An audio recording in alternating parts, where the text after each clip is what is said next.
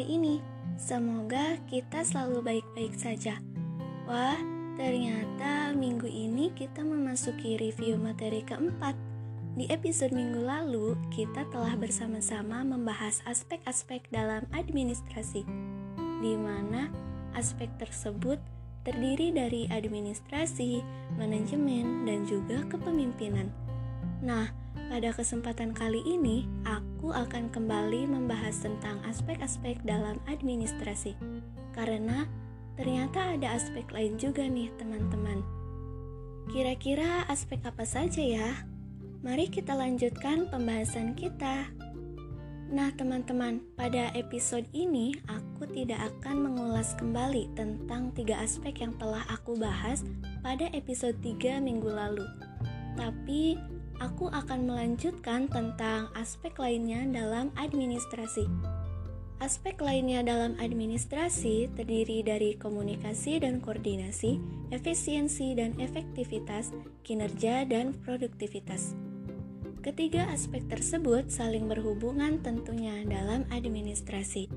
Komunikasi dalam administrasi merupakan suatu proses yang mencangkup pemindahan ide dan penyampaian ide secara cermat dengan tujuan untuk menimbulkan tindakan yang menuju ke arah tercapainya tujuan bersama secara efektif dan efisien.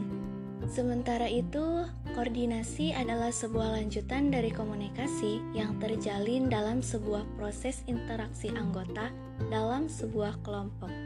Koordinasi ini merupakan kegiatan pengelolaan di dalam sebuah organisasi di dalam konteksnya, koordinasi terdapat sebuah tujuan yang hendak dicapai.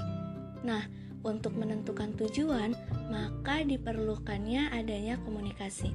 Ketika komunikasi berhasil dan berjalan dengan baik, maka orang-orang akan mengetahui sebuah proses dari koordinasi tersebut. Lain halnya dengan komunikasi, sebuah komunikasi belum tentu memiliki koordinasi. Koordinasi ini memiliki tujuan untuk mengarahkan atau menyelaraskan. Kedua hal tadi ada untuk menghindari adanya kemelencengan dan juga miskomunikasi dalam pekerjaan yang akan ataupun sedang dilakukan.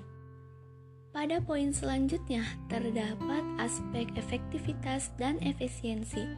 Sesuatu dapat dikatakan efektif ketika suatu tujuan dapat tercapai juga membuahkan hasil atas apa yang telah dilakukan dengan benar sampai tujuan atau target tersebut tercapai.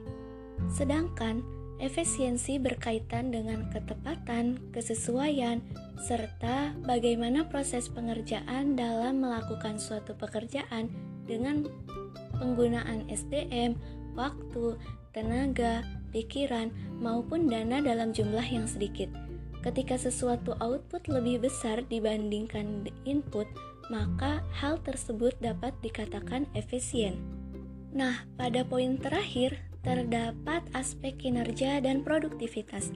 Kinerja adalah bagaimana suatu kompetensi atau kemampuan dalam melakukan pekerjaan sesuai tupoksi yang ada.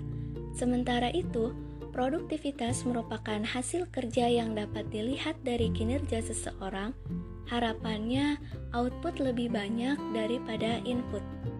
Untuk melihat kinerja dalam menilai pada tingkatan individu tersebut, organisasi mencangkup kinerja proses serta kinerja individu untuk mencapai suatu kinerja yang bagus, hal tersebut dapat dilihat dari tugas pokok yang telah dijalankan. Nah, teman-teman, ada enam kriteria nih untuk mengukur suatu kinerja.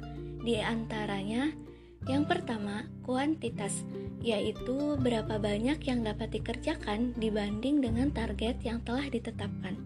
Yang kedua, ada kualitas, yaitu kesempurnaan dari tugas yang telah diberikan terhadap keahlian karyawan. Hal ini sangat penting untuk suatu kemajuan ataupun kemunduran posisi suatu perusahaan atau suatu organisasi. Pada poin selanjutnya ada timeless, yaitu durasi dan manajemen waktu yang efisien dalam mengerjakan suatu kegiatan. Lalu pada poin keempat ada cost effectivity, yaitu penggunaan dana yang baik. Selanjutnya pada poin kelima ada need for supervisor yang berarti adanya seseorang yang berwenang untuk memberikan arahan. Dan pada poin terakhir terdapat interpersonal import yang berarti merupakan kelangsungan pada tiap individu. Penilaian produktivitas sendiri dapat dibedakan menjadi dua metode, yaitu metode kuantitatif dan juga metode kualitatif. Kuantitatif menjadikan jumlah angka sebagai tolak ukur produktivitas karyawan. Metode pengukuran kuantitatif ini cocok diterapkan pada bagian seperti distribusi barang atau pada bagian produksi. Supervisor atau manajer dapat mengukur melalui perhitungan dari standar produksi yang berlaku pada perusahaan tersebut. Sedangkan metode kualitatif melakukan penilaian yang lebih subjektif Cara pengukuran metode kualitatif ini cocok digunakan untuk suatu pekerjaan yang membutuhkan analisis dan perkiraan, serta tingkat ketepatan atau akurasi. Nah, teman-teman, itu tadi merupakan aspek-aspek lanjutan dalam administrasi.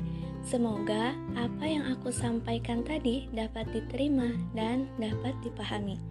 Terima kasih kepada teman-teman yang telah mendengarkan podcast ini. Sampai jumpa lagi di episode selanjutnya, hanya di Carita Semester Podcast.